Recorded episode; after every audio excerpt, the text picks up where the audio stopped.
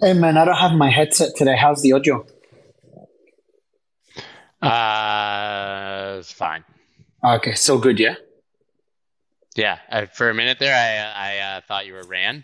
Okay, that, that, that was just pretty I'm shit. I'm not even kidding. The voice shit, that's like, I was like the worst thing that you could say, man. The worst thing you could say. What the fuck, man? What a way to start the show. I, I'm not. I'm not kidding. No, I literally checked. You just said it sounded different. You know, a little. Uh, yeah, little I, like I might. I might skip soccer game. I might skip today's show if that's going to be the case. When I sound like. Uh, no, you sound it. Good. And look at Joe. Joe just live. He changed his profile photo live on stage just now.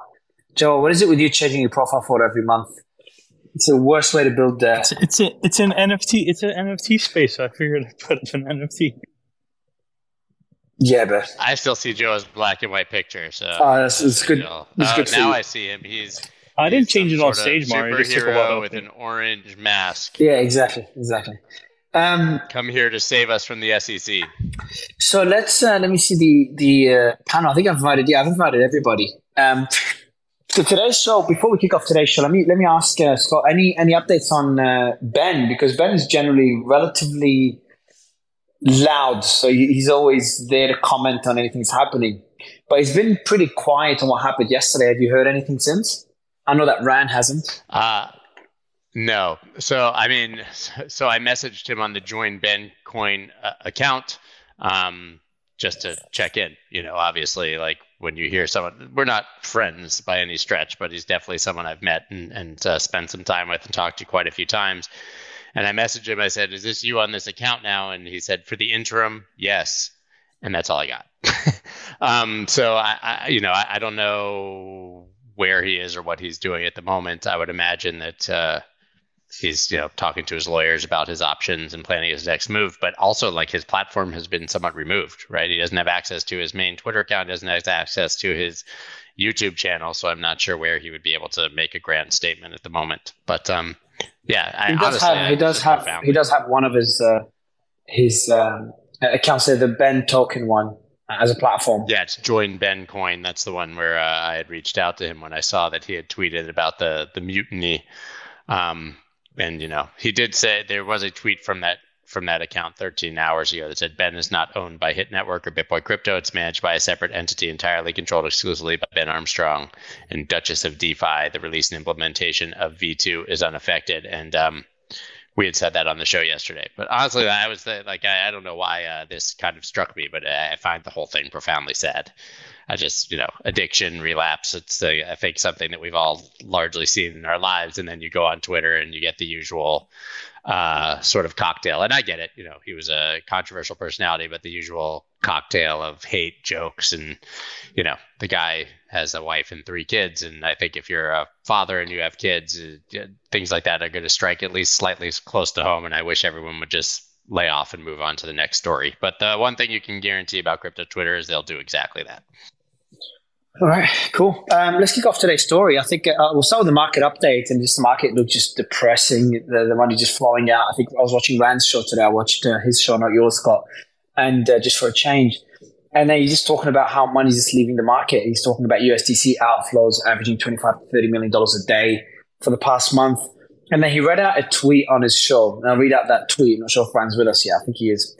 Time-based capitulation in full effect. No new inflows. Daily addresses stagnant.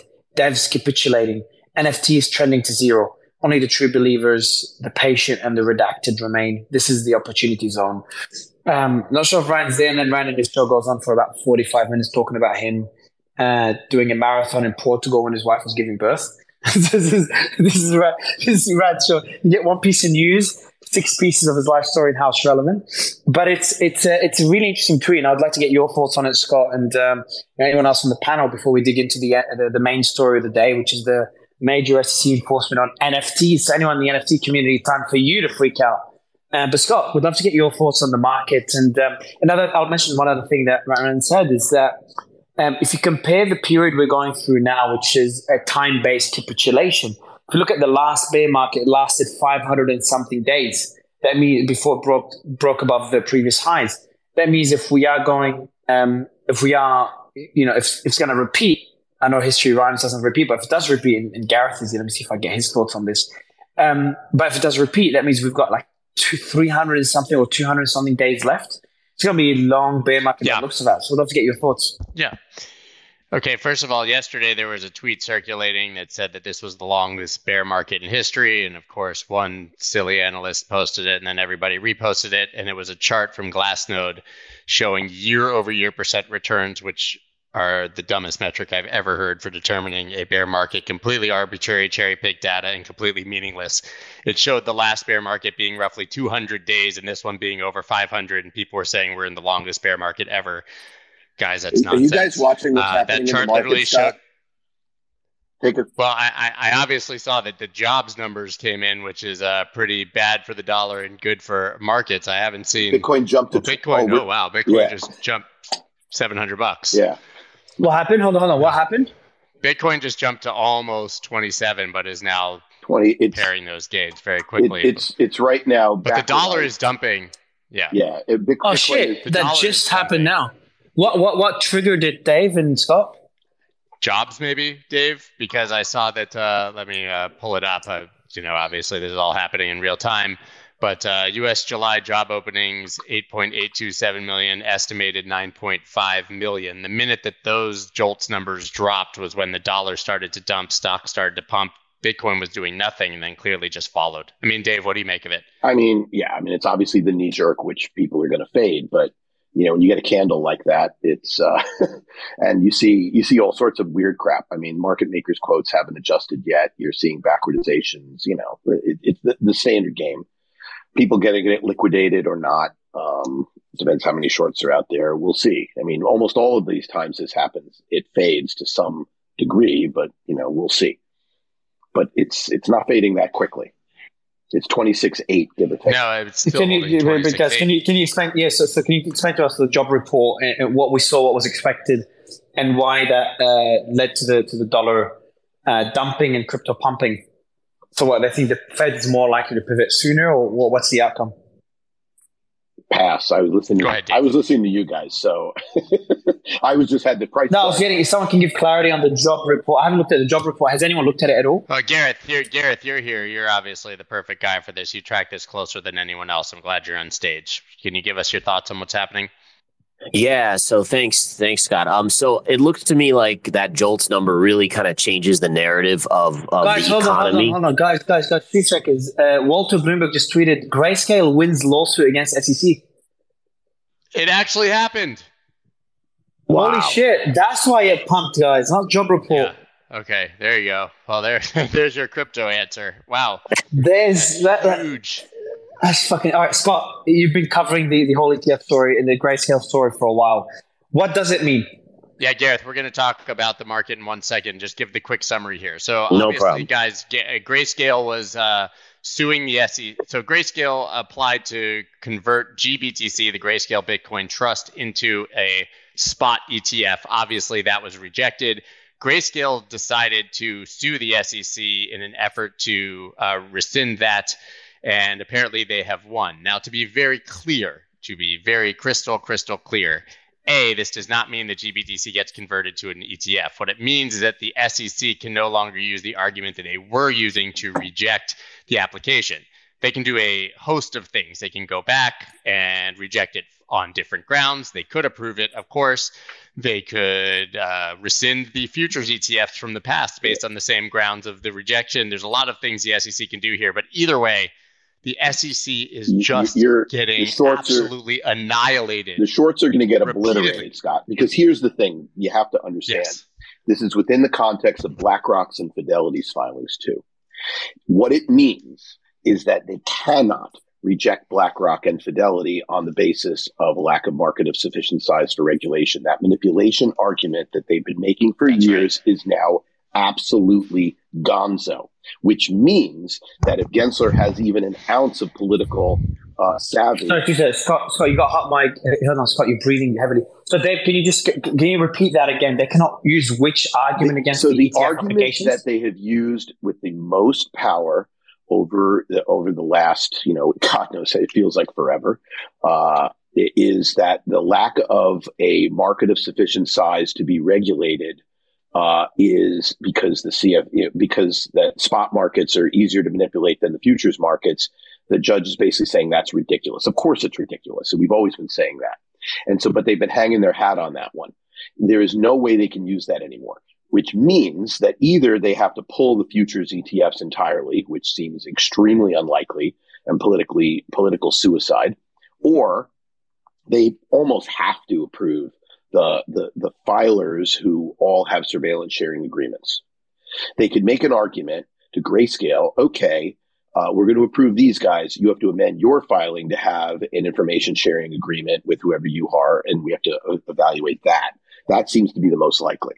So my my strong suspicion is, and, and you also see it because you haven't seen a whole lot of the anti-crypto army rhetoric because that's turning into a political loser. Uh, I suspect, and I've said this, I put this in Bitcoin Magazine, an op-ed that ran, you know, what, like a week ago, that they're going to take the win and they're going to approve the the big boys E T Fs and all who have sufficient information sharing agreement. And this is sort of the the kick in the ass that I think will force that. And I think that's what the market's looking at. But people have been burned before. Scott, do you want to, so who knows? Scott, do you want to invite our E T F guys just quickly? Are you going to invite our E T F guys? I'm curious to see what their... Yeah, the to, team. What, yeah, yeah, yeah. I want to see what they think. Yeah, I'll tell the team. Tell Dave, them, Dave, nailed, Dave nailed it, though. Dave nailed it, though. So this isn't about... Grayscale necessarily getting an E T F approval, as we mentioned before. That that would be interesting, but they're still in line like anyone else. This doesn't push them to the front of the line. What it is is yet another notch against the S E C in their arguments for approving these, which makes it a BlackRock or other E T F likely, more likely to get approved. And that's what it's about. But like I said, to me, more importantly, the S E C is just getting absolutely annihilated in court. They're not winning literally anything against the crypto industry right now. Yeah, they're not yes. pushing. They just keep losing. Well, yes. I, I, well, first, I think Dave's summary, I agree with you. I just wanted to get their thoughts because we've had them a couple of times give us their, their um, um, if they had to guess how likely the E T F is to be approved. And I think they were sitting at, I think it was like sixty percent last time we had them on. I want to see how that changes because I think it increased drastically. We asked them the question. We're like, "Hey, if Grayscale wins the lawsuit against the S E C, what would it be?" And they, they increased. They gave us a really high number for memory. Yeah, it was seventy-five. So what they were saying was they had a sixty-five uh, percent chance of approval this year of a Bitcoin spot E T F based on their assumption that Grayscale was going to win against the S E C, which they also had a high percentage chance of. But to your point, they said that would go up to about seventy-five percent, assuming we're right and Grayscale wins. Correct? That's what you're referring to. Exactly, exactly, yeah. Yeah, we're going to reach out and see if we can get some of these guys on. I mean, Bitcoin now trading at twenty-seven thousand, not a huge, you know, not uh, the hugest move, but it's nice to see some volatility and some movement. But G B T C is at twenty. G B T C just went over twenty bucks. Holy shit. Yeah, gee, that, that's going to uh, be the trade right there, which it has been now for a long time, because not only do you get the benefit of the upside of Bitcoin, you get the benefit of the discount closing. That's the only thing I bought on the dips this year. So, yeah, okay. Yeah, smart. And it, and then, and then Scott, another thing you mentioned, and I would love to get more thoughts on this, and let me get the team to send out more invites. Um, but the question I had for you, Scott, is you said the S E C is just getting annihilated. What does that mean for crypto? Like, we see the judicial system... Courts play a key role in, in preventing the S E C from achieving what they want to achieve. So, you know, how, how this seems, you know, if you think about it, this seems pretty bullish after we saw the X R P now we're seeing with the, with the trust, with Grayscale. Um, I just see that to be an extremely bullish thing for crypto, but the markets Agreed. Are treating it relatively mildly. You know, it did spike up. There's a beautiful candle, but it's still less than I expected. Yeah, I mean, maybe like it's less than you expected, but go ahead. They always yeah. take like and, a and half also, hour like, if you look at If you so, look at previous cycles, I mean, we're still in the halving cycle in the depths of this sort of like sideways winter period. We already had the massive move up on bigger E T F news. Listen, the Grayscale win is huge, but in my mind, and I will continue to say, there's nothing bigger than BlackRock giving the stamp of approval and applying for their E T F. That was the biggest news outside of an approval of a BlackRock E T F that we're going to see. Um, but you also have to remember, and, and Gareth, you know, we could talk about this, but we had Technically, we had the most oversold that Bitcoin has literally ever been on smaller timeframes. Daily has been oversold down to twenty R S I and has stayed there for well over a week, which is longer than normal. There's bullish divergence there with R S I.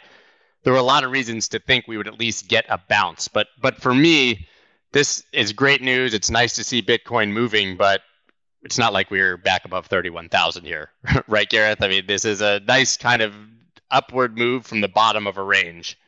But Gareth, maybe I'll add a question to it. Could that trigger a recovery back above thirty thousand? Is that the news that we need?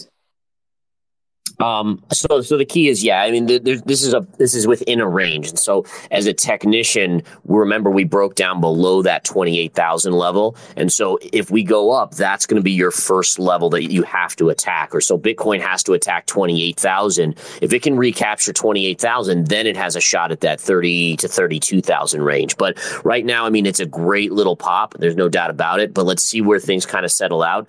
Um, you know, right now it's still very vulnerable based on the fact that it broke that twenty-eight thousand level. I think it's very important Gareth, to remember where the... Oh, sorry.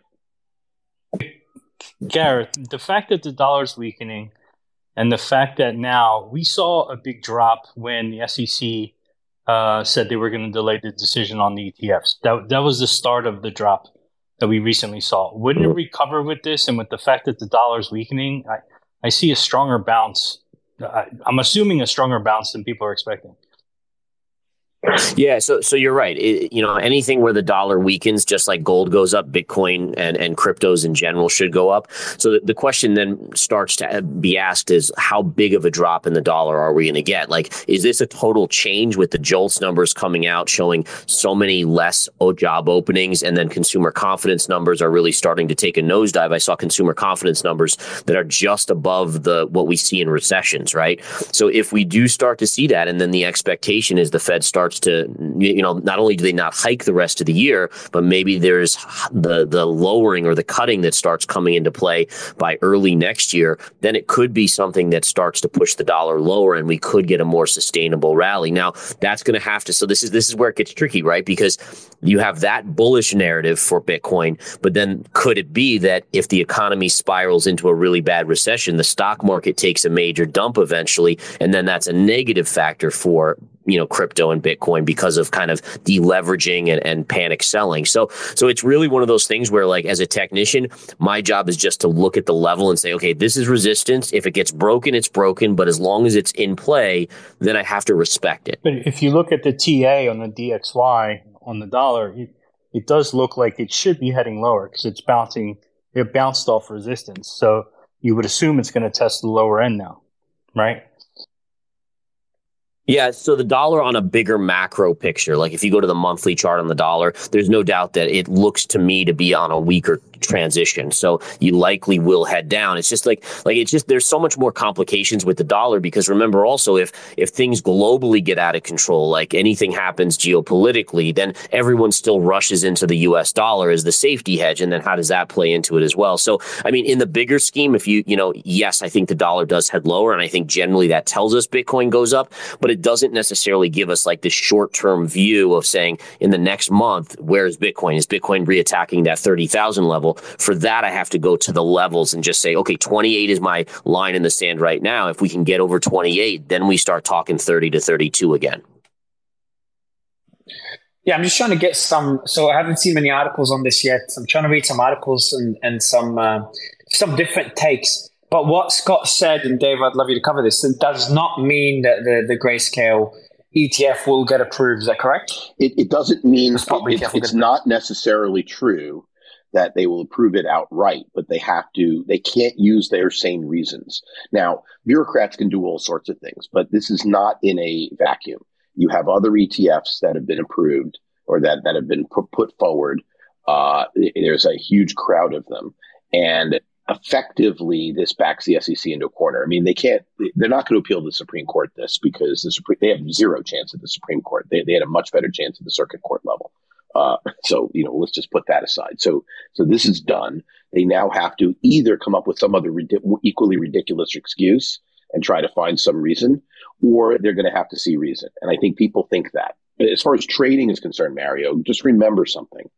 The money that is likely to come into the market when E T Fs are approved is slow money. It's not hot money. It's financial advisors. It's like a slow wave. It could be a very big one, but it's a slow wave. So when the Bitcoin fast money comes in, if it jams it back up to thirty thousand in the next couple of days, there might not be anything behind that. And so you see technical levels becoming important, but it's really critical to remember that we've had this feature of a market where you've had the slow money buying and the fast money uh, pawing out as fast as they possibly can. So the question is, that I don't know the answer to, is, will the fast money, is there enough fast money to come back in to sustain a push back to the thirty level? Or are we going to sit here for weeks as all this stuff plays out? But the trend now is undeniably the opposite of what it was yesterday. Yeah, the S E C is just, just getting destroyed. Yeah, the S E C is just getting just beaten left and right. It's unbelievable. When has the S E C gotten good news from the legal system in any of this enforcement action? They're just going to have to stop. Like, Coinbase is going to absolutely slaughter them after the Ripple decision. And after seeing these things, the S E C cannot push any further. It Let will me read out. This is going to be the end of the S E C's war against crypto. It's it's over. Okay, bro. Um, let me read out the article here by Fortune. They put out a piece pretty quickly.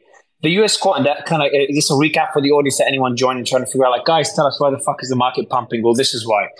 Uh, the U S Court of Appeals for the, D- the whatever issued its opinion in Grayscale versus S E C on Tuesday, ruling that the agency was unreasonable to deny, deny the crypto giant permission to launch a Bitcoin E T F. The ruling, which came after the S E C rejected Grayscale's latest bid to launch an E T F last October, opens the door to a potentially huge amount of new capital flowing into crypto markets. So it's from Fortune. While retail consumers and hedge funds have invested in Bitcoin for more than a decade, pension funds and other big players are talking about why E T Fs are important. Other big players have largely stayed on the sidelines, in part because of corporate bylaws restrict uh, what they may invest in on behalf of their customers. And then they talk about why the E T F is um, very important. They talk about the lawsuit over the lawsuit over begun the lawsuit began last October when Grayscale sued the S E C after rejected the application to launch their E T F. Grayscale's claim focused on the disparate disparate disparate treatment of E T Fs that package Bitcoin futures contracts, which the agency has allowed since twenty twenty-one, and ones for spot market Bitcoin, which has which has repeatedly denied. So I want to get more. I'm trying to see if they, they tell us anything, what it means for the markets, what it means for future E T F applications. Um, but it's just like, it kind of goes to the point that I wanted to make earlier before the news broke, is that we're seeing money flow out of Bitcoin. We're seeing N F Ts trend to zero. We're seeing just liquidity at all-time lows.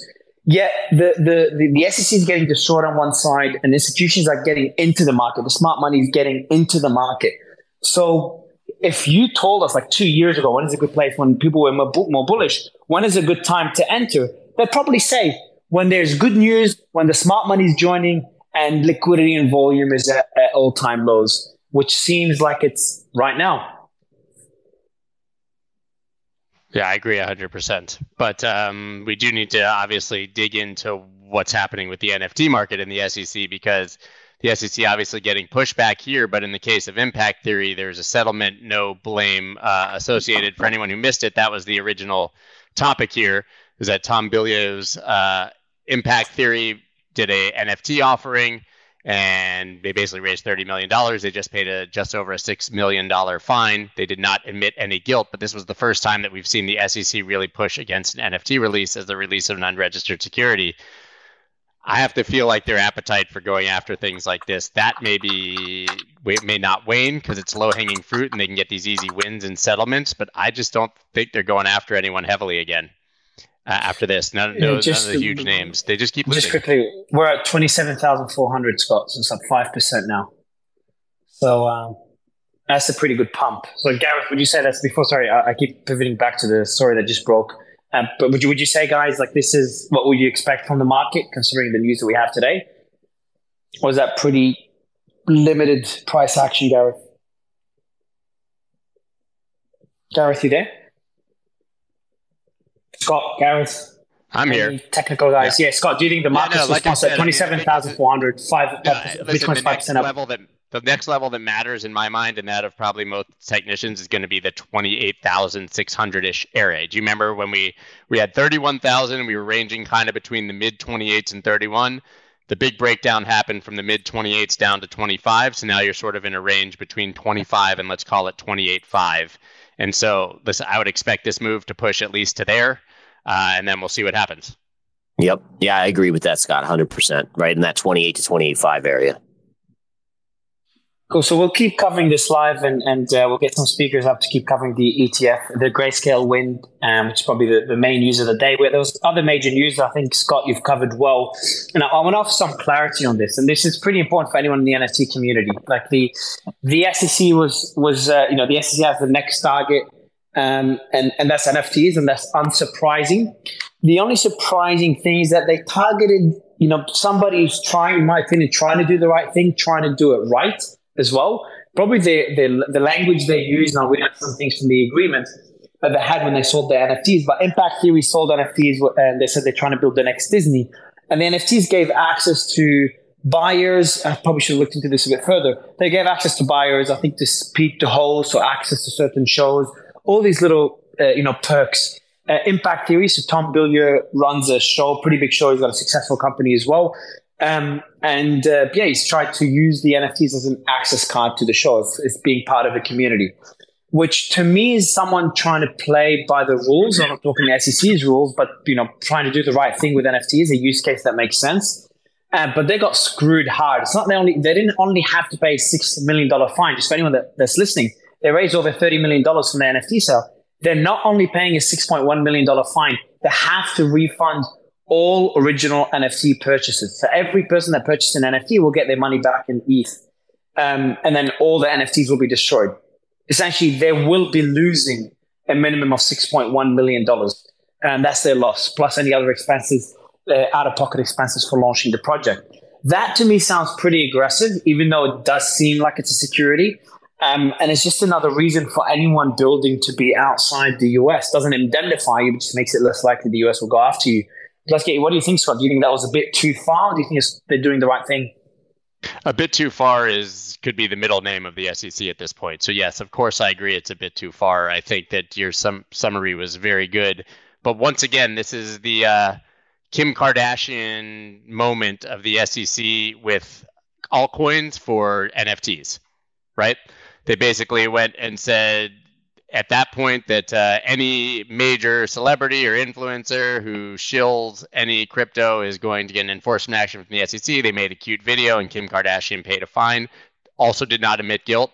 To me, this is, you know, Impact Theory was probably the biggest name that released a major N F T project outside of maybe Vaynerchuk. I mean, I think Gary Vee would probably be bigger, but Tom, you know, you're talking about an extremely successful guy, a big name, successful podcast, big in the media. So I think they went after him to make a point and to say, you know, that these N F T projects are not going to be allowed, and to, you know, to basically stifle anyone who's considering doing this again in the future. I, I would love, you know, the panel's takes on this, uh, since we've been talking a lot, but that that's how I view it. I think they went after, once again, a huge settlement. They get the quote unquote win, even though Tom and Impact Theory didn't have to admit any guilt. Yeah, so let me, before going to the title, let me just read out, um, I'm looking at Founders Key's website, it's still up, and it's a, what they call a story-based N F T. So they build out a story, and I'm guessing they build out a game from it. They've got two projects here, one called Mary Mods and the other one called Project Kaizen. So again, anyone anyone in the N F T community, if you launch an N F T project and are doing the right thing in building out the project, you should be worried. That's what this message, or the message I get from this. So I would have liked to see the S E C take action against all the scammers out there. I'm not sure what their jurisdiction is, um, but or at least target the the, the the the bad players in the ecosystem first, and then go after people like Tom Bilyeu, who's just experimenting. Um, I think Tom Bilyeu needs new lawyers, and I'll explain why in a second. But let me read out what the website says, just a couple of sentences. Our mission is to introduce people to empowering ideas at scale through story. And then he talks about both of his project. So that's the use case of his N F Ts. It wasn't rela- related directly to his show, at least from uh, having a quick check on his website. Um, but yeah, we'd love to get your thoughts just for the for the panel and what that means for the N F T ecosystem and what other enforcement action we could see from the S E C. Just yesterday, we were talking about the S E C versus crypto influencers, and now we're talking about N F Ts. I just want one question. How long before they go after Trump's N F Ts? Dave, we can't hear you. Sorry, yeah. yeah, he said, he God, said how long? Said, how long till they go after Trump's N F Ts? Dave, your mic is bad, but I did catch, catch the end of that. Yes, and, and there's other players. Like if you go through the list of uh, big players in the N F T ecosystem, you got Nike, you got Dolce and Gabbana, you got Tiffany, Gucci, Adidas, Time, Budweiser, Bud Light, Lacoste, Nickelodeon, McLaren, Pepsi. All these guys launched their own N F T project. Now, I'm not comparing what they did to what Tom did, because if I, you read out Tom's agreement when he launched his N F T, um, six C says, now we're building out this I P. Imagine that it could have gotten in on Disney when they were doing Steamboat Willie. And that's how we think of the legendary tier. They're talking about one of their tiers in the N F T. Uh, that's how we think of this whole first drop, quite frankly. So comparing yourself to, to a public company, to Disney, telling people, imagine getting in into Disney. You know, in my opinion, it sounds like, you know, buying shares of Disney just before they launched a certain uh, character. And then they say, seven says, Impact Theory also underscored that this perpetuate this value would be derived from the company's efforts, and that just it's like, it's like they went to the to the to, to the, the exact language that would piss off the S E C, and then the lawyer's like, "Hey, let's use this because the S E C won't like it." The the value would be derived from the company's efforts. No joke, that's what Seven says, and the Impact Theory would use the proceeds from the offering for development, bringing on more team, and creating more projects. For example, then one example is, but yeah, I will make sure we do something that by any reasonable standard, people got a crushing, hilarious amount of value. What do you think, uh, Ryan? I think that we shouldn't be surprised that this was, I mean, this is a security. Like, I, I, you know, I'm all for crypto fighting, you know, back against the S E C where the S E C is wrong, but this is clearly a case of, you know, this is framed as a security. And I don't know if this guy got decent legal advice before he actually did it, because, you know, to say things like this, this this is a fucking security, bro. I mean, as simple as that. And uh, since you just jumped on now, what about the news that we saw today? Grayscale winning against the S E C. Unbelievable. I'm actually, sorry, I was actually on a call. It's, it's tax day in, in South Africa, so we have to file, file and pay all our taxes. But, I mean, I'm just reading all these things that are coming out. It's, it's, it's a massive, massive win for the S E C. And it just shows, like, you know, when when they have been fought, so like you've got the fight against Ripple, they lost, or they lost half. Uh, they fight against the S E C, they lost. It just shows that if you can take it to the end, there is actually a chance of, of beating the S E C. And every time we beat them, it makes us a little bit stronger. So I think it's a, it's a massive, massive, massive win. Yeah, I'm trying to get some different takes from, from crypto Twitter as well. But so, so we've got two big pieces of news today, one good, one bad. And, and let's go to, so we've got David here as well. We've got uh, Vivek, um, and I brought up uh, uh, Crypto Rover as well. Guys, we'd love to get your thoughts on two big pieces of news that we're seeing right now. Let me bring up Cole as well, someone from the N F T. Lively panel. Live. Yeah, the, today like, we've got, very, we've got gr- the, the S E C. You guys love to shit about the S E C, but when the S E C loses, all of you are quiet that are celebrating. And then when N F Ts get crushed by the S E C, all you guys with N F T profile pics. Let's see, Cole. Cole, you've got a profile pic of an N F T. Maybe time to change it. I just, I just joined. Uh, times are changing for what? The time for you to change your profile. Absolutely. This is going great. This is, we ran, we ran this is, very, very high. This is, I think everyone, well everyone steps up. Everyone is, trauma, everyone is traumatized today, but everyone's traumatized. The N F T community is traumatized with Impact Theory getting screwed so, by the S E C. And then everyone's sitting there buying crypto right now with B T C pumping. So, why do you think B T C is pumping, man? It's because our panel is buying Bitcoin. Can I, can I jump in, Mario? I, I, I, I think uh, this is David Towell. Um, so, so th- just to detail, I, I just got on, I'm sorry. Um, so just to detail, uh, effectively, you know, this is a, a win towards, uh, G B T C being converted into, um, into an E T F. So, um, I would expect on the basis of this news, at least for Bitcoin, it, it now justifies, if, if you look at Bitcoin in a vacuum, which it's not, but let's look at it that way. You know, clearly it should retrace the the bump that it got from BlackRock's E T F filing, if not higher than that. Right now that we are, um, that's thirty-one. Right, exactly. You're saying thirty-one, I, I, yes, exactly. So certainly. We sh- well, I want to understand something. Just one second. I want to understand something because I'm reading something here. I'm reading something here, um, which I think is incorrect. The the stuff that I'm that I'm reading here says Grayscale Investments got a green light from a federal court to launch the first Bitcoin exchange traded fund in the United States. That should not be accurate. No, that's not true. Yeah, that's yeah. not accurate. It, it not- Who wrote this? Who wrote this, Ryan? Uh, Who wrote this? Call them out. But it's Sabrina Wilmer and Alison Verspril. Verspril. I'm not sure where it comes from. Um, yeah, that's that's wrong. That's that's completely wrong. I'm just, yeah. That, I just I just wanted to make sure that that that we're that we're right. Yeah, I, I think we're right. I think that's wrong. Um, I, I, you know, that's that's an awful shorthand for what happened. That's all. That that's what it boils down to. Um, to be accurate, right? Uh, there is no guarantee at this point that the E T F will will go through, but clearly the S E C has been knocked down uh, in terms of its opposition, and so therefore, like I was saying before, I'm just trying to make a very simple, you know, argument that we should at least, you know, retrace above thirty-one thousand. I should say, you know, north of thirty-one thousand, because not only do we now have BlackRock as part of the, you know, group that wants to offer E T Fs, uh, but now we have, in fact, procedurally, um, you know, more momentum to get past any pushback that uh, that the administration or the regulatory agencies would go ahead and have. And so at the very least, with respect to Bitcoin, that's where we should go. The question is, is whether the market reached through this even greater than that. But I would be a buyer, um, you know, not investment advice to anybody else, but I would be a buyer anywhere below thirty-one thousand at this point. To really quickly, Mario, this is really interesting. I'm just happened to be looking at the charts. Obviously, I, I drew a big, uh, anyone who looks at my Twitter, a big uh, middle finger to the S E C over the chart pattern. But this volume right now, Uh, with six minutes less left in the hour, is about two and a half times as much buy volume on this hourly candle as there was on the candle that dropped price from basically twenty-eight uh, to about like twenty-six. So this is more sell volume, probably, and more buy volume in one hour than the entirety of the sell volume from twenty-nine down to twenty-five. Yeah, I'm going to play you this thing. It actually came from Bloomberg, funny enough. Um, I mean, no surprise that the accurate, that the reporting isn't one hundred percent, but I mean, let's just quickly, I'm trying to try and connect or get a laptop to play. One second. Um, hold on a second. So what does that, so Scott, I'll ask you. Oh, hold on. Here we go. Okay, I'm, I've got it. Uh, cool, go ahead, bro. Years-long pursuit for Grayscale. Remember, it has been fighting the S E C's decision, and now it has uh, the courts in there.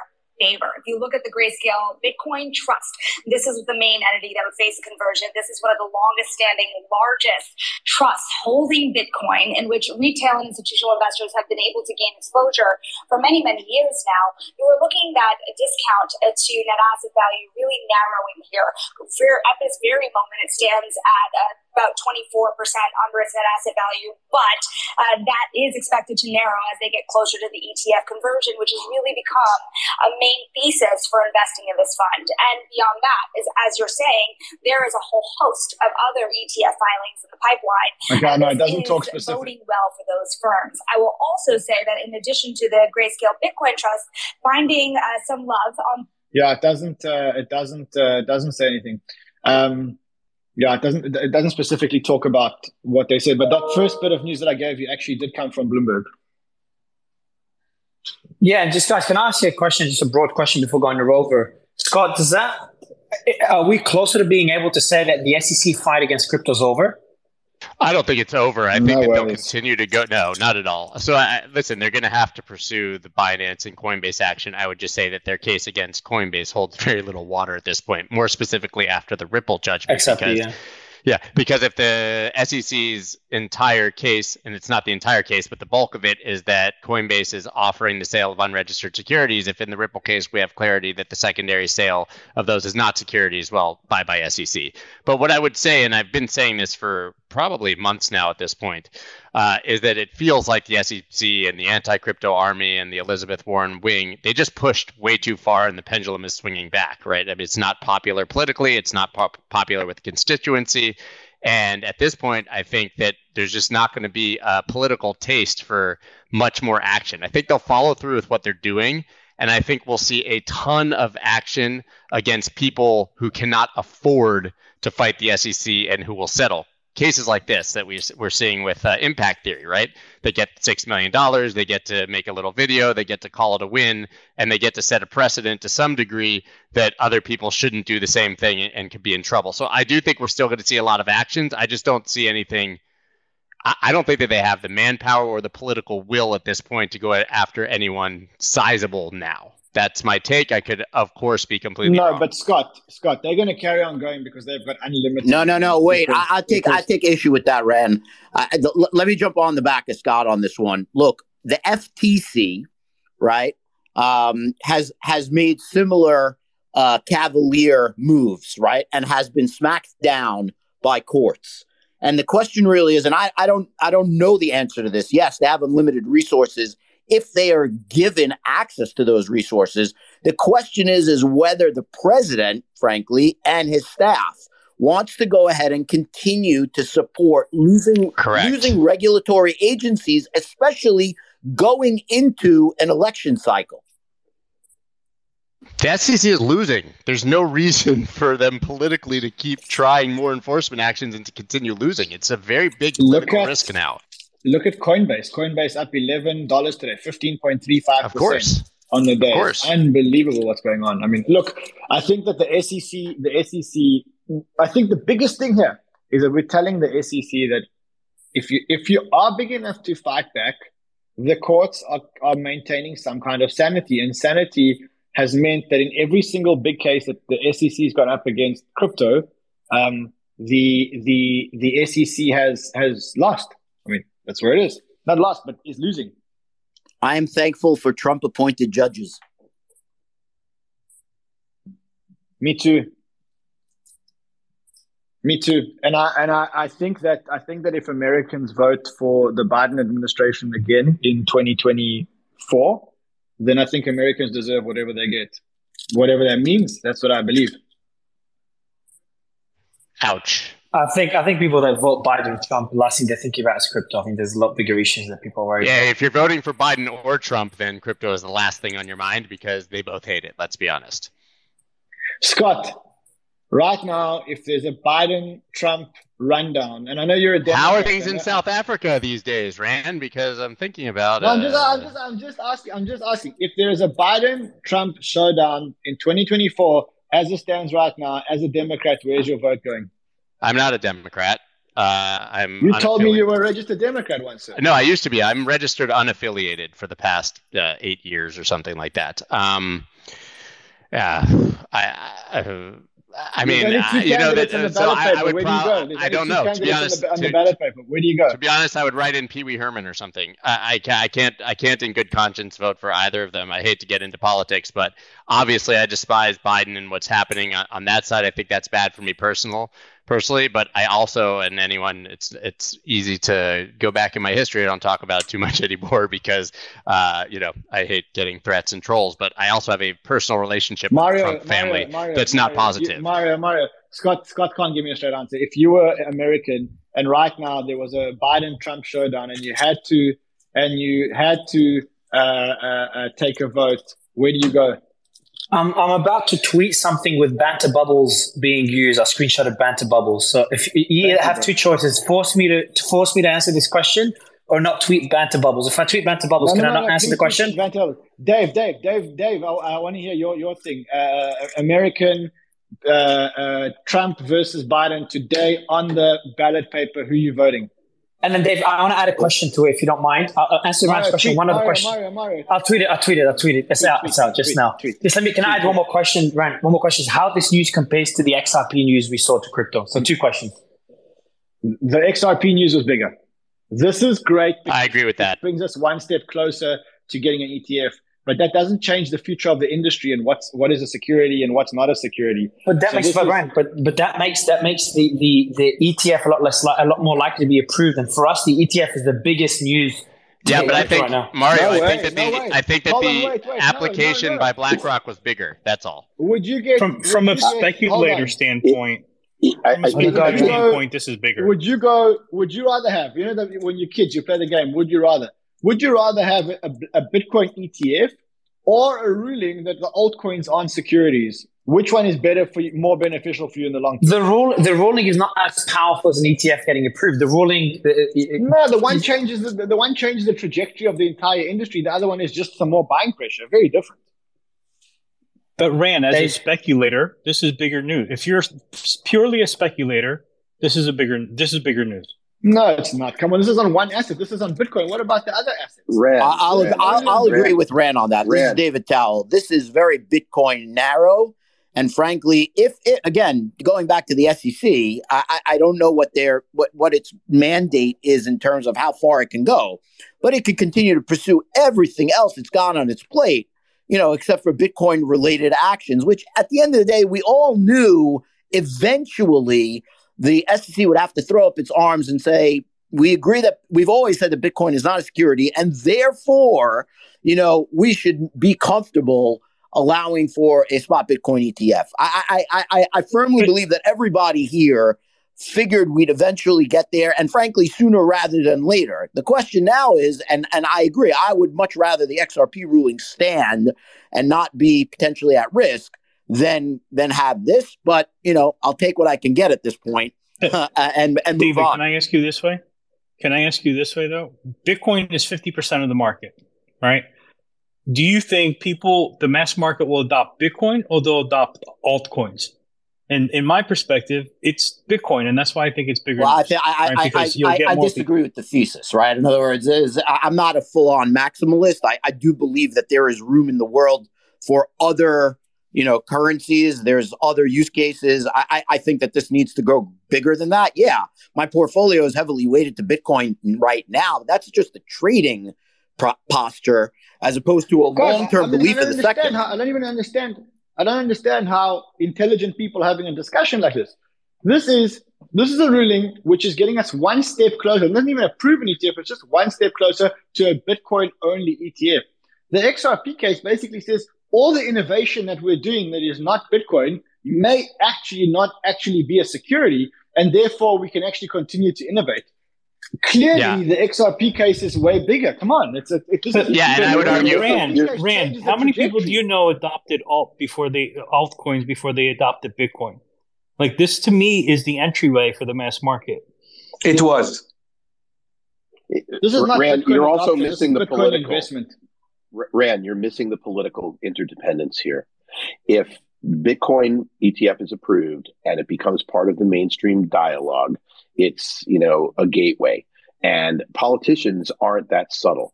And so the question then becomes, what's the likelihood if it becomes a popular asset with lots of adherents, with lots of people, that the FIT Act is going to be, you know, something considered anathema to the Democrats? We've already seen breaks in that.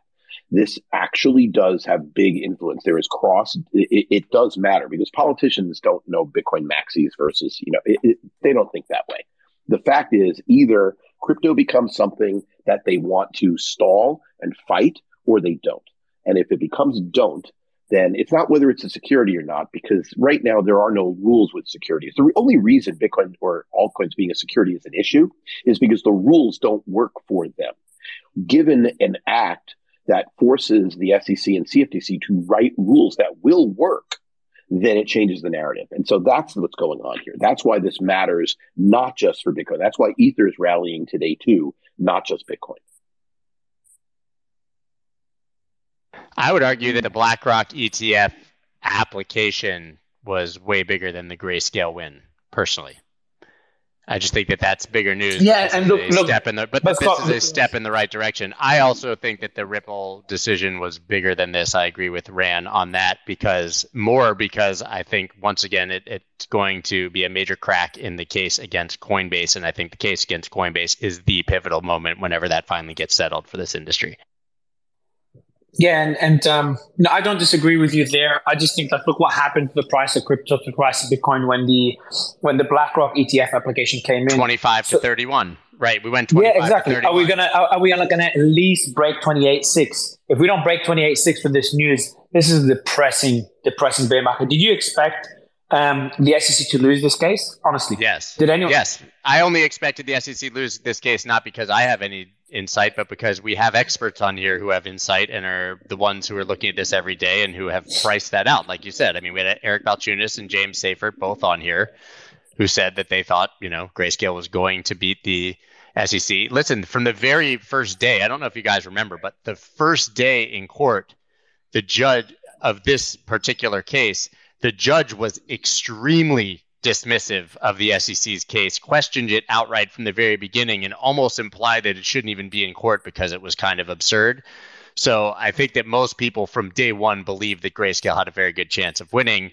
the thing is, and once again, just to reiterate, that doesn't mean that we get the conclusion that we want from it, which is why I don't see this as big of news, because the S E C can play this in a number of ways that would not necessarily be beneficial beneficial for the industry. Um, just, can I say something, Mario? Hello, everyone. Yeah. How are you? Hey, man. How are you? All right. Long time.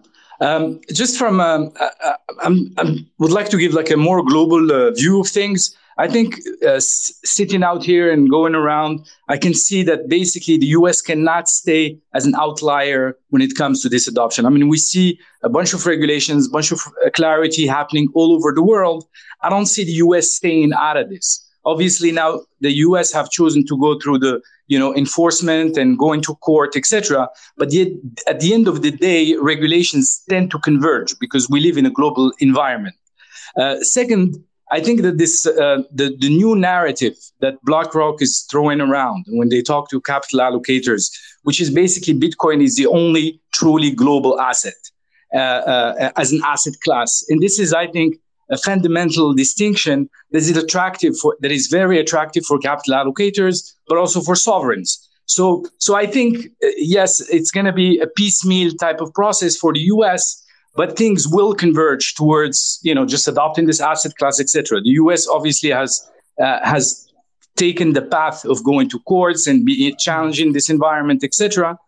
Um, yeah, that's a path, but uh, it's a path that will converge towards something. So I think from, from a practitioner perspective, uh, uh, uh, obviously it will happen. When it will happen, we don't know, but there is a path to it, and there is a precedent globally, and there is let an me, environment in which it can converge. Let me just give a quick update as well, um, uh, and I'll, I'd love to go to Ryan. It's a rare occurrence that we have Ryan on stage, so so we we, we will make the most out of it. Ryan, your honor, it's a pleasure to have you after all these months now. Um, Ryan, but we got Coinbase. Ryan, this must be the happiest day of your life. This must be the happiest day of your life. Your, uh, your arch rival just got hit in the face.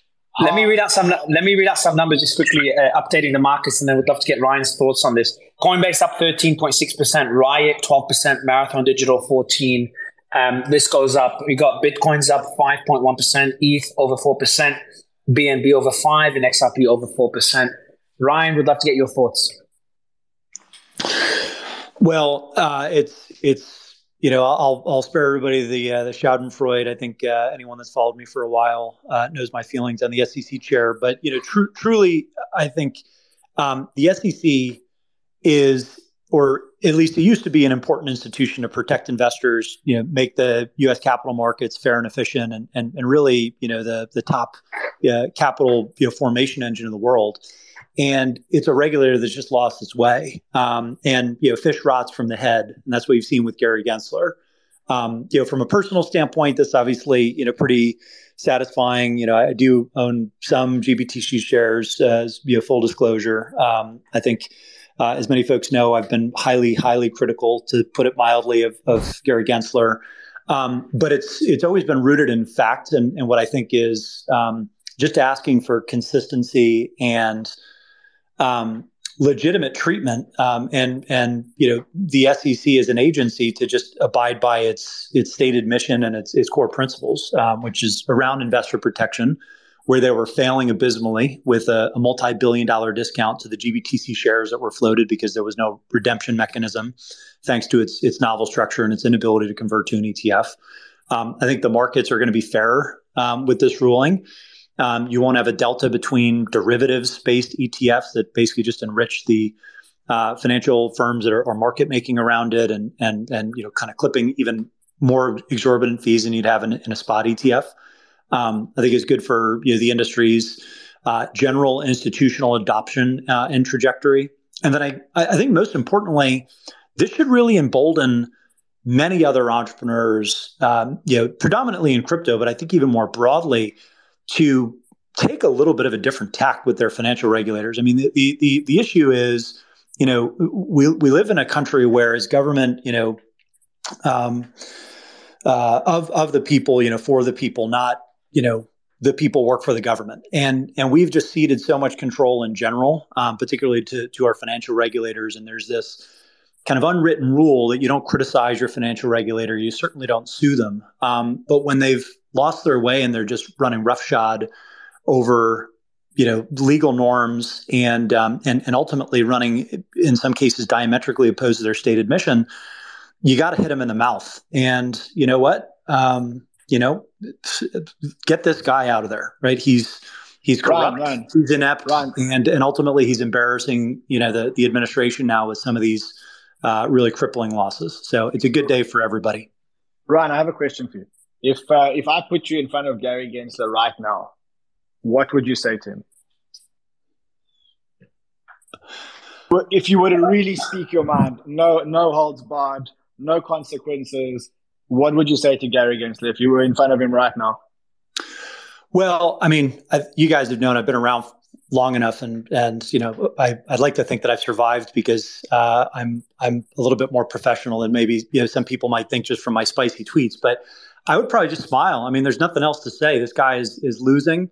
He knows he's wrong. Um, he knows that he's tried to turn the S E C into a merit regulator. Look at his E S G standards. Look at you know all, all these kind of new rules that he's writing. His his immediate pivot to A I to get in the headlines. I just smile, um, and I wouldn't even need to say anything. I think you know the the smile should basically say your career is over. You know it.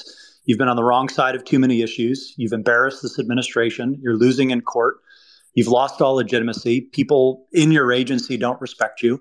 And you know, the only ally that you have is a fringe senator who, frankly, based on our polling, would lose um, even in, in deep blue Massachusetts if the former Republican governor would just run against her. So we got to you know enlist him. And, and then all of a sudden, you know, Elizabeth Warren's influence in, in terms of all the staffers at the S E C and, and the other major financial regulators, that starts to dissipate and we can start having serious conversations. So, I mean, I, I just, I would just smile, but you know, let me, let me just, you know, say, um, I think at the end of the day, what we need is a, not a laissez-faire, no rules S E C chair, but we need someone that's actually going to follow the agency's mission. And, you know, you can smile at someone and, uh, and wink at them and have it be a b- big middle finger at the same time, because the facts and, and, and kind of the outcomes are on your side. And that's what we got today. What's a bigger? What was a bigger ruling? If you were to compare the two, if you took this this ruling and you took the S E C ruling, which which ruling is a is do you think is a bigger win? For, I assume you're talking for, about the X R P ruling. The X R P ruling. Which yeah. If you've got if you've got uh, the X R P ruling and you've got the w- w- which one do you think is bigger for crypto? It's it's no contest. It's this one. Um, so first of all, the the X R P ruling was a mixed bag. Um, Uh, the uh, I think it was important that they uh, that they ruled um, that these were not financial instruments in and of themselves, the X R P tokens. But then you had another regulator that kind of conflicted um, with that ruling um, more recently um, with the with with a subsequent ruling. I'm, I'm blanking on the on the name of the, the second case, um, but that's something that's probably going to get brought up to the Supreme Court because there's a direct conflict between two district courts. Um, the uh, With X R P, you also had the S E C rule that the institutional sales, so the direct sales that Ripple made of X R P to other counterparties, was a security. So that one was very much a mixed bag. This one, if you read through it, it's basically, you know, the court saying to the S E C, you just made shit up. You know you made shit up because you don't like this asset and you didn't want to approve it and you were dug in on it. Well, everything that you did was didn't make sense, and and clearly this was arbitrary and capricious. I mean, that's a high standard for a court to not defer to a financial regulator. Um, so it's egregious in terms of like their decision-making process here.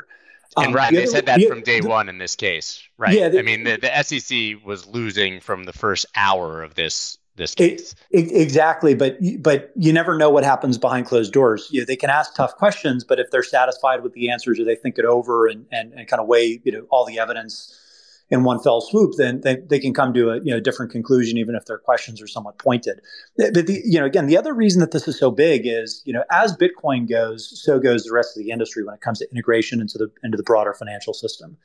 And what this is is basically a um, a court ruling that essentially says you need to treat Bitcoin fairly relative to other commodities, and, and you need to treat this commodity E T F fairly compared to other commodity E T Fs. Um, and that means forty Act funds should be able to buy shares of the Bitcoin Trust. That means all of this institutional capital that's been sitting on the sidelines, either because they just can't hold the underlying asset for whatever reason, or they've been given these like implicit um, suggestions, quote unquote, that they shouldn't own these shares because the S E C would frown upon that. And, you know, awful nice shop that you have there, be ashamed if something happened to it, has been the subtext of, of you know, this agency and and the goons that are currently working under Gensler.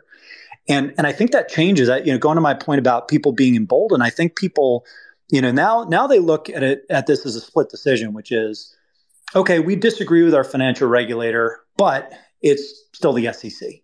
And now it's, well, at least we have the courts on our side, so maybe we can be a little bit more assertive here, even for the most conservative, old school financial institution or asset manager. You're going to start to see the floodgates open, and that's going to start with Bitcoin.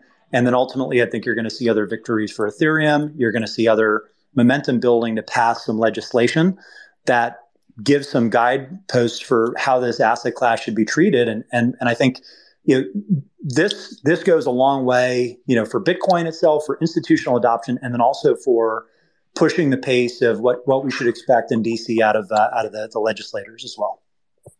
Okay, I'm um, trying to. I'm just actually, actually go um, do you think that this changes?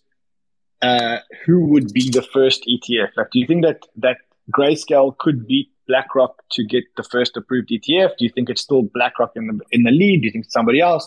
Do you think they'll all be approved at once? How do you see this playing out? You know, I I, I don't know. Um, I, you know, I think it's anybody's guess. You know, they can mess with the ordering as, as best they, they they can. It doesn't really change the dynamics for Grayscale, though, whether they're first or later, because all of their assets under management are captive until they convert, right? So um, because of the structure, there there are, as, as many people might know, there, there are not um, currently redemptions available for Grayscale trust assets. And so all of these Bitcoin are captive assets that can't necessarily move to another issuer just because they get beaten out of the gates. Um, but what I think is interesting, you know, with respect to all the E T F competition, is really what this does um, for G B T C uh, shareholders long term. It, it's going to be it's going to be great for them twice, because one, the discount is already closing; it's down to seventeen percent, which is the lowest it's been since uh, I think February twenty twenty-one or, or sometime early twenty twenty-one. Um, and the fees are going to have to go down too, because they're, right now they're priced at, you know, two percent annual fees. Grayscale's already indicated that they bring that number down, but basically, any other spot issuer that wants to be competitive is, is going to have to compete on fees, and you're going to start to see this get whittled down closer and closer into the, you know, fifty to seventy-five basis point range, maybe. So, so not only are you closing the discount um, to the the underlying asset value here by allowing for redemptions with an E T F, but you're also creating some some pretty significant pressure on the fees, and that's going to ultimately be good for shareholders. What I think people will wake up to tomorrow is, if Grayscale can just magically convert tomorrow to an E T F, this is a disaster for D C G, because Grayscale is their cash cow. And if all of a sudden you have both immediate fee pressure, in the sense that um, Grayscale is going to have to reduce fees to be competitive from two percent to one percent or seventy-five basis points, whatever it is, you're talking about an immediate fifty percent haircut, not to mention the redemptions and the potential Um, Uh, outflows that you could see um, once this trades at par, and, and people can actually create and redeem shares. In other words, take assets away from their A U M. So all of a sudden, the crown jewel of, of D C G, that frankly is is propping that entity up, because you need the cash flows from Grayscale to, to pay, you know, all this debt um, and and you know, potentially get out from under some of the, the Genesis related contagion. Now that you know that that earnings engine for that entire business is going to take a hit, and the only way to You know, make up for that is is to see Bitcoin at, you know, one hundred thousand or two hundred thousand. Yeah, kind of make it up on volume. This is bad for Grayscale. I mean, as much well, as no, it's, I mean, a, great, it's a great. win for them, for them, as you said. I mean, you pointed out, and we've talked about it a lot, it's horrible for them financially. And we also just had the news that uh, today D C G was effectively settle, you know, uh, going to repay uh, Genesis, and the false news that that meant ninety percent back for creditors. But if you really dig into it, it's more of a beneficial move to help D C G than it is to help creditors. I, I think they're in big trouble, frankly. Well, I, I, I don't necessarily think that it's horrible. So this is the nuance here. I don't think it's horrible for Grayscale, because Grayscale is a business. Their margins are phenomenal, and, and they have so many other products. And, and this could open the door for them to really be, you know, a, a, a tremendous, you know, player in um, uh, in creating, you know, many different types of E T Fs and trusts and a whole family of products long term. But in the near term, it creates immediate pressure on their flagship products, which, you know, the near term is what matters when you're talking about debt service, right? So I think for the long term, this is kind of inevitable for for Grayscale. Um, and they're playing a volume game and a number of products game and a, a rising kind of tide, um, lifts all boats type of game.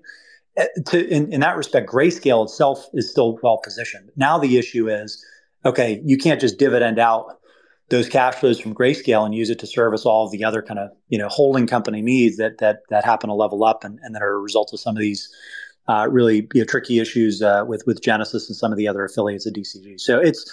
It's a it's a really interesting case because, you know, the the actually the incentives at, at Grayscale and D C G, uh, well, the, the incentives at, at Grayscale, you know, um, are, are one thing, but I think both the incentives at Grayscale and D C G are actually to slow play the actual conversion to an E T F as much as possible, even though they just won. Right. Right. Um, so it's it's it's a really, really weird uh, dynamic. But ultimately, I think um, you're starting to see the public market reaction. It's great for the G B T C shareholders. Yeah. So, so, so the question I have is, first, looking at the, the S E C's win rate, um, you know, they they win ninety percent of the contested cases they brought to the administrative law judges. And that's between twenty ten and twenty fifteen. And they won seventy percent of federal court trials over that same period.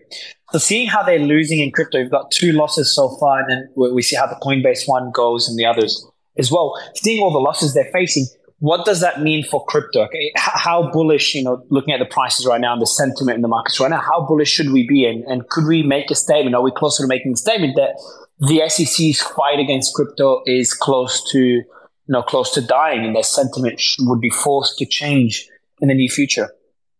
I don't think that Gary Gensler cares if he has a single friend in Washington. He's going to go down with the ship. Um, and so I, I think unless he gets a phone call from the White House saying, we need you to step aside and we'll make room for you in our next administration, but it won't be in the S E C, um, th- he's he's not going anywhere. Um, Why? I think, well, because he's he's stubborn, and I, I think he's um, – Uh, you, you you have to kind of look at his history, and um, you know I I don't throw around the word corruption loosely, but I, I think that he's just a corrupt um, you know a political actor, and um, and him losing in court is just going to make him dig in and say, okay, you know, screw you, like we'll we'll and you know we'll, isn't we'll, he acting we'll, on their directive anyways, right? I mean, this is their directive, right? You made the point. It's until it becomes politically unpopular for the administration yeah. that put him here, he's not going to change. But there yeah, could I mean, be a call re- coming down saying this is becoming unpopular. Re- I mean, remember, this S E C could turn around, and if they accept this ruling, you know, first of all, I don't know what the appeals process looks like, but but they could turn around and they could say, okay, you know, you're right, no more futures E T Fs because we don't trust the underlying spot Bitcoin market. That I would actually put that as a higher probability event, knowing that the principles here um, and and kind of the agency lead that we have. Then, um, well, let me. I, I would have put that as a higher probability event until you saw the parade of BlackRock and all the other kind of traditional finance firms um, starting to throw their hat into the ring. I think now that there's just too much political momentum from from kind of the Wall Street crowd to push, you know, the spot E T F over the line. But, you know, I I think it's going to be kicking and screaming um, versus, you know, something that's done, you know, voluntarily or, or with any expediency. So I, I don't know what this means in terms of timelines, but I don't think that's going to change a single thing that the S E C does, because in their eyes, they're at least, and, and think about uh, Gensler's political calculation as he's getting to the end of his career. He can't take a loss at this point. So his best case scenario is, let me finish out my term, grind these guys down, piss everybody off. And then, you know what? The next time there's some crypto crisis or some bankruptcy or, or some big black eye for the industry, when I'm out of office, I can take a victory lap and say, I told you so, and no one believed me, right? That's kind of his only play at this point, um, because otherwise he's just kind of toast, because he's mismanaged this industry. And, and I think the agency just tremendously uh, over the course of the last couple of years. But yeah, that doesn't take away from the fact that this, you know, I always like to say crypto is inevitable, right? It's just a matter of time scale. And this is a move in that direction. So um, um, it's it's great. There's another important piece of news. I know Eleanor and other panelists are up as well, but there's another important piece of news that we were meant to cover before this news broke, and that's the S E C's win against uh, uh, Impact Theory and the N F T they launched. Now, Impact Theory is obviously a, a legit project. You know, we're not talking about one of these N F T scams, a legit company by a legit founder. Yet their lawyers were pretty pretty lazy. You know, they in their in their agreement when people purchase the N F T, it talks about um, uh, so it says Impact Theory underscored that this purported value would be derived from the company's efforts. Okay, that's not in the agreement. So that's in the S E C's uh, uh, lawsuit. So my apologies there. I mentioned it's in the agreement, but uh, you know they mentioned some quotes um, from the agreement or, or from the website of Impact Theory's N F T project, and, and lawyers just didn't you know. You didn't do their homework. So would love to get your thoughts on this. And obviously the S E C lost when it comes to Grayscale, but the, you can call this a win with Impact Theory and what uh, what you could what we could see in the next few months with other N F T projects by uh, um, just uh, entrepreneurs and also by big companies like uh, you know Nike, Tiffany, Gucci, Adidas, and all them. Uh, you know, I don't have strong thoughts on this one. You know, other than it, it just. It it it continues to point to the fact that we need clear rulemaking and and guidance from Congress, um, and uh, and and some of these terms and some of these different projects need to be better defined. Otherwise, we're going to continue to argue until you know the end of his term um, what the what the Howey test means and how it applies to various crypto assets, um, whether it's an N F T, an E R C twenty, you know, Ethereum, anything you know, anything in between. So. Um, I think, you know, it's to, to me, I, I personally don't read too, too much into that single um, ruling, but I, I thought Paul uh, from uh, Coinbase actually had a good take on this, which is, you know, bad facts can make bad law, but that, that still means that it's bad law. Um, and I think, you know, with this particular case, without going into the nitty gritty, I, I think it was, you know, a pretty, uh, pretty bad set of facts, but it's just the S E C trying to build momentum Um, against you know a weak um, project with with a bunch of bad facts, and uh, and and then extrapolate that to extend to a bunch of different assets. So um, you know I, I think uh, minor in the grand scheme of things, but you know we'll, we'll keep an eye on the the precedent itself, and um, and make sure that the S E C continues to look at these on a facts and circumstances basis versus you know trying to apply blanket statements to the entire asset class. And any updates, you know, we, we covered your thesis in a space uh, over a month ago. Um, and then right after this, two days after that, we saw the X R P ruling. Today, we're talking about Grayscale, and there's other developments in the past month. Any updates you'd like to make to that thesis that I highly recommend? Probably everyone's read it here, but if anyone hasn't read it, highly recommend you check it out. Uh, any updates to your thesis, Ryan, and, and kind of a general take on the markets today and over the next six months? Well, um, as you guys know, I, I wanted to you know, have this conversation uh, uh, you know, the, the last couple of months, and, and we keep missing each other for different reasons. I just had another kid uh, being you know one, one of the primary reasons. So I, I know I've, we're a little bit delayed here, but um, yeah, I think um, uh, the I'd say that the big overarching you know, thesis that I'm uh, kind of updating right now is like what is going to be the catalyst, and, and where are the signs of life, because we're we're kind of approaching the deepest part of apathy right now in this cycle. Um, you know, it seems like the, the bad news is priced in.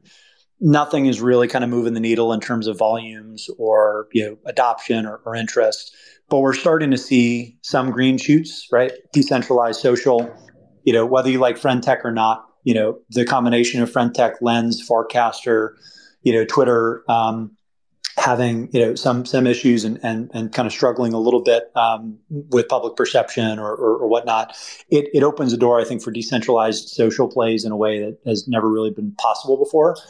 Um, you combine uh, what's happening in, in L twos and um, I, I think a, a total zero to one breakthrough with the Coinbase wallet to base Um, blockchain experience, um, and then the the progressive web app uh, hack that that FriendTech came up with, um, and and I think you know kind of really woke people up to. It, it's it's one of the most elegant U Xs that I think we've seen to date. The fees are low.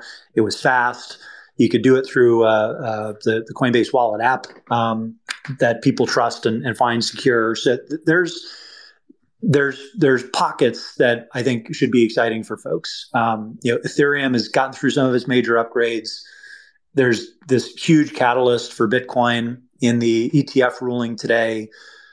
Um, the the stablecoin, you know, kind of market caps and and and proliferation of U S D C um, and, and U S D T. You know, Circle just had another major uh, partnership that they announced with um, Mercado Pago in, in Chile today, a big fintech player in LATAM. So, so you you kind of see all this like grinding out of progress. It's not necessarily reflective in, in the asset prices, but it's like the kindling for the next the next part of the cycle. Um, and I, I bit my tongue because I don't want to give financial advice. I almost said the next, you know, blank run, but you know, the next part of the cycle, we'll say after apathy, is uh, capitalizing on all this kindling that's that's been built up, you know, in the market, and and and I think you know across the board, whether it's politically, in the courts, um, through kind of new applications from new infrastructure, um, there's there's a lot to be excited about going into twenty twenty-four. Ran, uh, off this topic, but just interested to know what you thought of Frantic. Have you used the app? Are you are you are you very bullish? You yeah, yeah, I think he's very bullish. I've seen well, him active on there. Well, let me let me let me hedge just a little bit. I mean, I I I, I probably have. Um, I think I made like two and a half E T H or something like that so far, but I, I think I put in like another ten or so just to play around. Um, and I've been kind of buying and selling, you know, kind of keys, mostly just to see how people are using the rooms right now. Um, so, you know, when I, when I kind of experiment with things like this, it's, it's generally not to, um, I don't like speculating on things where it's a twenty percent vig to like get in, get in and out of a position. Right. So I've kind of treated some of this as just, um, like specul- speculation as a user, just to kind of get my im- imagination going. And I think um, I, I do think it's it's uh, something like FriendTech is going to be very powerful. Um, and and the things that I've been uh, been pretty interested in are the different um, key uh, the, the different rooms where, where where there's various experiments going on. So on the one hand, you know, I, I got keys to you know a number of folks that I don't necessarily hear from that much on Twitter, but they're, they're doing A M As in their in their room, right? Dan Robinson from Paradigm comes to mind. He's not super vocal on Twitter, but he's he's answering questions and, and covering a lot of territory in his room. And I just think he's he's brilliant. And I don't I don't always hear from him uh, in the in the Twitter echo chamber. So you know I bought a key there and I've held it. Um, I should just give you just while you're talking about this, I should just mention to you that um, you shouldn't buy Mario's keys. At, I mean, even if they're for free, just don't take them. Just give them back. It's just not worth it. I bought Look, them. I'm not Ran, Ran, I'm, I'm not gonna send. I'm not gonna send Mario. I'm done. My nude is pending. Give it seven more days. Seven more days before my nude will come out instead of your message of one nude and then it disappear. I don't know if you saw that, Ryan. Ryan has one message there. Hey, it says to the moon and it disappears. Mario, Mario, to interrupt, we have actually some other pretty significant breaking news that uh, X Twitter has obtained the license required for crypto payments and trading. Whoa. Yeah, that happened a couple of hours ago. Yeah, that was. Yeah, I know. Yeah, I just, uh, it's being tweeted again, and we haven't mentioned it. More, so we know yeah. which coin is going to be prioritized there, right? Um, yeah, so we yeah it could be, but we um, so we were expecting this because we knew about the application a while ago. Uh, but it is pretty important news. I think this is, today is full of big news. You know, we have the Impact Theory um, settlement. We've got this Twitter news that I know Ryan, you were covering it in your show, and then now we have the uh, Grayscale uh, Grayscale win that kind of dwarfs everything else. So it's been a pretty A pretty busy day for crypto. You know, we have all these quiet days where we try to find news or we cover small bits and pieces. Um, but today is a pretty, um, pretty good day for crypto, and um, you know, hopefully the sentiment continues to change. As for anyone that looks at the price chart, which I don't, Scott and Gareth were talking about the twenty-eight thousand six hundred dollars mark. So if that sentiment change could get us over the twenty-eight thousand six hundred dollars mark, I think that's a really, really big milestone. Um, Eleanor was just on stage. I wanted to get her thoughts on this as well. Um, but yeah, that's um, a pretty good day overall. Um, do you think this is enough though, Ryan? Do you think this is enough to, and I asked some speakers that question earlier, to shift the sentiment in the industry? Because uh, Ryan was talking earlier in his show, and today I watched Ryan's show, not Scott's. Um, and he talked about how money's just flowing out of the market. And he read one tweet, and I'll read it again. Time-based capitulation in full effect. No new inflows, daily addresses stagnant, devs capitulating, N F Ts trending to zero. And he talks about, you know, only the true believers and stuff, and then spends the time talking about his marathon. Um, I, I want to ask a question to you, Ryan, and to Rand, because I know he's covered this. Like news like this, like this is a pretty big piece of uh, a big, a pretty big piece of development in the industry. Is that enough to shift the sentiment to get us out of that rut that we're in? You know, the way I see it is, you know, we're in a sea of negative sentiment. Um, And this is like one little move to the upside. And eventually all these little moves to the upside actually sway the, the direction of the flow. But, you know, right now, the, unfortunately, the flow is very much against us. And I think this, this move is enough. You know, like, I don't think that this gets us above the thirty-one thousand. And you can see it in the price. Price is like twenty-seven thousand five hundred. I mean, theoretically, the price should be way higher. I think ultimately, you know, Bitcoin is very much a function of, we've got to understand that Bitcoin is very much a function of global liquidity, and global liquidity right now is in trouble. So the big stream is a much bigger stream than crypto. It's a liquidity stream. Crypto has its own problems, but, you know, we still have, we still have this global liquidity problem, I think. Ryan, do you agree? Uh, twenty fifteen, twenty nineteen, twenty twenty-three. Right. Yep. Like, you know, it was, wasn't necessarily the bottom of the market, but it's definitely the bottom in terms of enthusi- enthusi- enthusiasm, apathy, um, and what what would concern me is if the pace of developments and and kind of infrastructure and kind of new things was slowing down.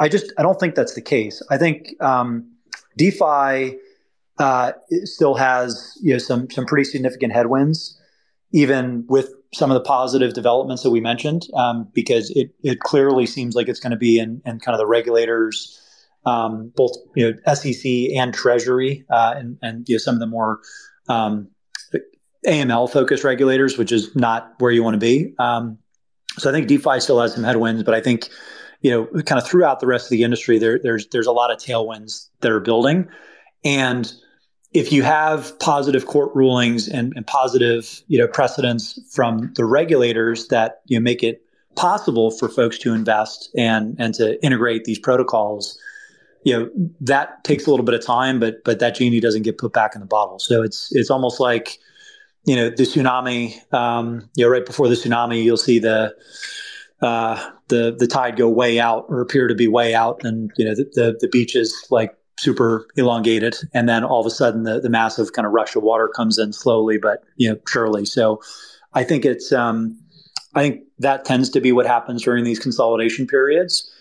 Um, what that means for near-term price action, you know, that's that's your guys' shtick and, and expertise. Um, but I I think for the long term, um, th- today's today's a, a pretty good day. We'll put it. We'll oh, put it there. How how would you define long term?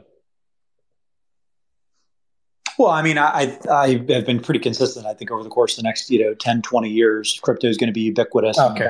And very much. And, you know, the back end of the financial markets and most value transfers are going to be blockchains. So, um, like that, uh, that kind of universal uh, kind of triple entry accounting for, for all types of data transfers and all types of financial, you know, uh, asset transfers, it, it's it's not going away, and it's kind of uh, it's going to be a permanent feature of, of society in, in the next couple of decades, but it's, it's going to take a long time. From a, um, I think different parts of the market will see um, different paces of adoption. I think, you know, Bitcoin and Ethereum, you know, sooner rather than later, because Wall Street is is likely now getting the green light or close to the green light um, for, you know, stable coins, uh, probably sooner rather than later, um, because they're already so large and, And they're a, a pretty significant source of demand for, for U S treasuries, or they could be. Um, and, uh, you know, and then other pockets of, of the industry are, are basically just in like their seed stage. So it's, uh, yeah, I, I think you're you're talking about overlapping hype cycles here a, a little bit, but the, the net result um, is going to be, you know, for, for some of these major assets and kind of you know, big pockets of the industry that are, are already on the radar of the institutions, I, I think that's going to be sooner rather than later. Uh, Fiji, would love to get your thoughts. Yeah, go ahead, Joe. I, I just want to ask Ryan a question while I have him up here. And Ran, uh, you, Ran show kind of touched on it a bit, and I think it doesn't get the attention it deserves. I've been in this space for a long time, and I kind of see a threat that doesn't get enough attention, which is the brain drain. Um, we finally have something that is seems more cutting edge than crypto, which is A I.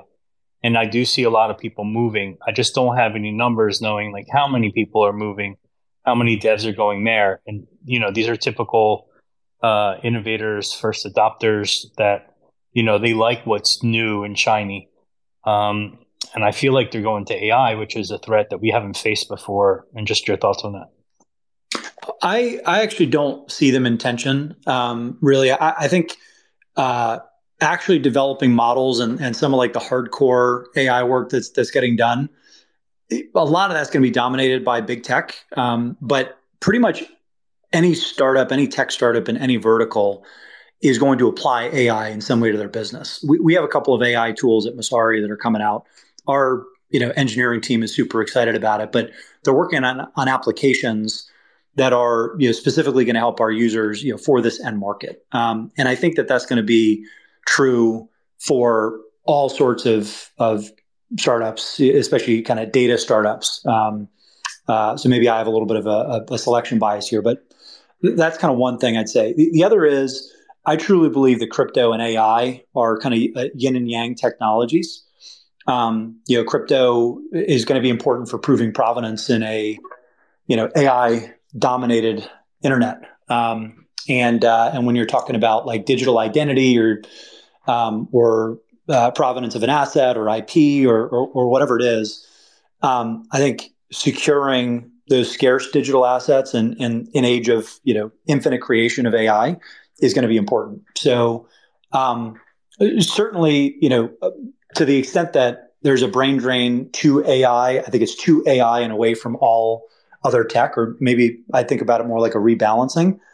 I'm not convinced that it's, you know, an exodus from crypto. Um, and to the extent that, you know, talent is flowing out, it's probably mutual because, you know, a lot of, a lot of crypto companies are, are, you know, financially underperforming right now. And there's just been a lot of layoffs this year. So I think it's, um, it's, it's not layoffs or a flight to something shiny so much as we're in a weak part of the market cycle. So naturally the headcounts are going to be reduced in crypto. Fiji, let, let's get your thoughts and then maybe get lawyer thoughts on today's ruling as well. It'll be a good time to wrap it up. Just final quick thoughts on how, um, you know, anything else in the ruling that we saw today that we haven't, uh, that w- that's worth mentioning that we haven't, um, that we, we missed. Hey, hey guys, yes. I, I got to run. Um, thank you very much for including me again. Hopefully we'll be able to do it again soon. Thanks, Ryan. Really appreciate it. We've got to go through that thread. Maybe when you do an update to it uh, in, a, in a few weeks, weeks or months, we could uh, finally cover it. Sounds good.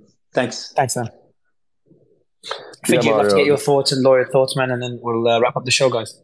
Sure, sure. The interesting thing, thing that I'm seeing is we're seeing a, a clear distinction between the quality of lawyers on these cases, um, specifically the library case. Um, but thing from the, the last, last rulings, which are great for crypto in general, just to have guidance, is they're they're focusing on the S E C's failure as failures as attorneys. They're focusing on a lack of evidence or a lack of, uh, of declarations as to uh, fact patterns that are necessary to win their cases. And we saw that in X R P with the second with the secondary programmatic sales. They said that the uh, the S E C didn't prove enough evidence that the people buying on exchanges were relying on the the representations Efforts by the company. Ripple Corp. Exactly. And here you're saying that they're saying that the the S E C just didn't file enough information to explain or provide enough information to explain why their claims uh, that somehow the the the Bitcoin versus the futures uh, E T F is any different than the existing two that were approved. So uh, they're not making law. They're simply saying that the S E C isn't JAMA, which is an interesting uh, thread. Scott, yeah, no, Scott was so happy. Scott did mention that earlier. He was so happy. Like anyone that doesn't like the S E C, including Kyle and Scott, um, we, this is this is a, a great day for them. Um, Lawyered, anything else to add uh, to the to today's ruling um, before we wrap up the show? And then tomorrow's show, by the way, two things, guys, before we get Lawyered thoughts. Two things. Tomorrow's show will be labeled, most likely, can we trust the current pump? That's one. Number two, Scott, may you tell us quickly about D O P?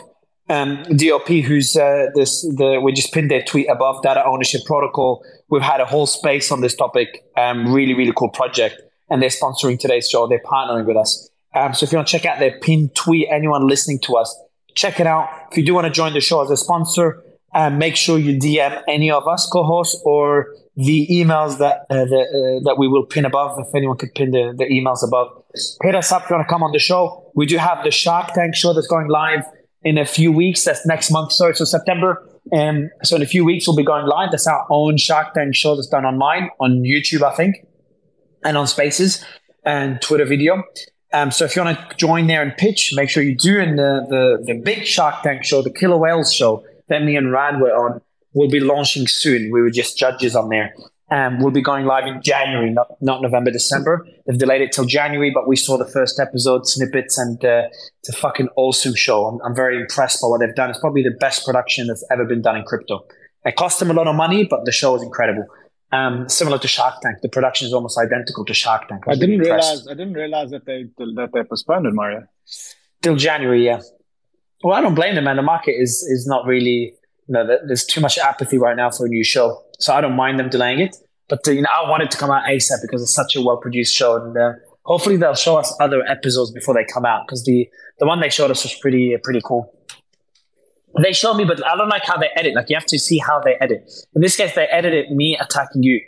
Hopefully, they'll keep it that way, because in the next show, hopefully in the next show, they won't put Ran's crushing me as well. So it's him hitting back. I want to hit him up, say, guys, please make sure Ran attacking me is not edited into the show. Please, please, please. Um, lastly, uh, we have a, a partnership with a big exchange. So if you do have a project or you're a V C with uh, with a portfolio of companies, make sure you hit us up to um, to work with us to list on that exchange. Pretty big exchange. We've got a really, really good deal with them. Um, so if you do have a project and want to list on that top tier exchange, we'll be announcing their name soon. Hit us up. This goes for any project um, that wants to uh, to list. So that's the last thing on my end. Uh, Scott, do you want to tell us quickly about D O P, maybe in thirty, ten, twenty seconds, and then we'll get Lawyer's final take on today's news? Sure. I just want to make sure you can actually hear me. I had to get... Yeah, we can hear you. Yeah. Yeah, yeah, we're getting closed down for a hurricane here, actually. So they just closed my kid's school. Uh, so I don't know if I'll be here tomorrow. But yeah, speaking of, of, of D O P, it's actually extremely interesting. I mean, I think everybody understands the lack of privacy with crypto transactions. If, if I send something to you, Mario, it shows my wallet. You can click on my wallet. You can look into everything I've ever done, who I've ever paid, how much money I have, which is obviously wildly problematic. It's one of the uh, up and downsides, obviously, of having a transparent public ledger. But uh, at the most simplest terms, this allows you to push a button and to take that and to add privacy to that. So they get their transaction, but they can't see uh, the specific wallet uh, and into it and where it came from. So it gives you an element of privacy. This works with N F Ts, transactions, everything. So really the implications for private data, uh, very, very powerful. I think it's just really, really important. There's a few technologies uh, working on doing this. Obviously, privacy coins. This is one more great way to be able to maintain your privacy uh, on the blockchain. Cool, man. Yeah, check out D O P. It's pinned above at the top. Um, Lawyered, anything else in today's ruling, in both rulings, the N F T one uh, against Impact Theory and the Grayscale win? Um, I would love to get your thoughts, and I want to get Fiji's thoughts on the uh, ruling against, or not the ruling, the settlement between Impact Theory and the S E C as well. That's really important. That was going to be the main topic of today. Again, anyone in the N F T community, this is a very important uh, settlement to look into. Um, so I'd love to get Lawyer's thoughts and Fiji's thoughts, because both of you have a, a silly cartoon or an N F T as a profile pic. Fiji, do you want to go first? I'm not sure if Lawyered can unmute. Fiji, do you want to go first on sure. the S E C ruling sure. against Impact Theory? Not ruling, sorry, um, and settlement. Yeah, the the the ruling, the impact of the, uh, the the N F T case is really interesting, because unlike the the statements that's made about the not enough information, the rulings in the N F T case are pretty like patent, meaning they don't they're, they're not going to be super specific, fact specific. It looks like the framework is, is laid that if you promise that that money's going to go up and you launched an N F T project, Uh, which was the standard for quite a while, the chopping block. Uh, um, the question, and they settled, right? So, the, are they? Will it win if actually goes to the merits? I don't know. Uh, I'm not sure we'll ever see that, because I don't know how many projects are capitalized like Ripple or other token projects that have the money to fight. So we'll probably see a bunch of these, and they'll probably be strategic because they're guaranteed settlements by the S E C. So prepared to be see a bunch of really, really big bull market projects get slapped um, for big fund numbers to make a point. Yeah, and, and what about N F T projects launched by people outside of the U S? Are they also susceptible? I think the answer is yes, but I uh, would love to get your... What's going to be super interesting is the overlap with the um, the logic in the Richard Hart case, which is basically the alter ego case. So if they can pierce the corporate veil of foreign created entities, or otherwise say that they have... Uh, personal jurisdiction over people because they're in or have been in the U S or used uh, a, a chain or otherwise that has a basis in the United States. Uh, again, they're settling these, right? So they're not going to the merits, and most N F T projects don't have the money to, to them. So they can make any wacky argument they want, and they can get default judgment settlements probably from a bunch of people. So it's going to be an interesting jurisprudence uh, summer or winter. Yeah, Impact Impact Theory is not admitting any guilt here, by the way.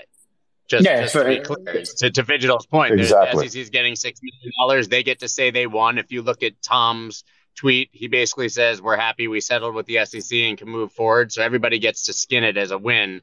So this no, but, but exactly Scott, Scott, Scott, uh, Scott, Scott, I don't care how they skin it, how to they me, portray it. To me, it's the same thing that happened in the I C O era. It's the S E C identical the S E C, almost. Um, yeah, the, they're going to go after the low-hanging fruit, the projects that are easiest to get money yeah, out of. Yeah. And I mean, it's the same thing. When, when we launched our I C O in twenty seventeen, our lawyers told us exactly what not to say. And Impact Theory said all of those things. So, of course, they're going to get hit.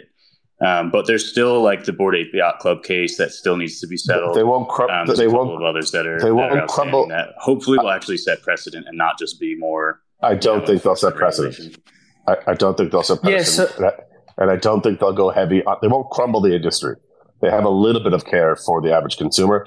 I think they're just going to make their point to stop it from happening moving forward, which I think is a good thing for the space, to be honest with you. And let's one thing to mention is um, to Scott, you can't, you know, the S E C could say they won. Impact Theory can in no way say they won. They have to pay a six million dollars fine and refund every single N F T purchaser oh, and I, destroy the N F Ts. I, I agree. I'm just saying that, that, that because the Impact Theory didn't officially have to say that they were wrong. This is like Kim Kardashian. I told you, it's just the same thing. She paid a fine. She didn't make a statement. She moved on with her life. Um, it would be very different if this was a court ruling against Impact Theory that said that N F Ts are the... Oh, true, true, exactly. What, in terms of what, whether it's... Yeah. Exactly. So it's not like yeah. we get legal precedents here that every N F T in history was. And that's why all these guests are correct, which is that the S E C is going to take the easy wins on people who can't afford to fight and are willing to just pay and then call them wins and move on, because in the court of public opinion, that's what they'll be viewed as. And they're going to yeah, look on good. That point, I think it. Sorry, Fiji. I'll let you go ahead. So go ahead.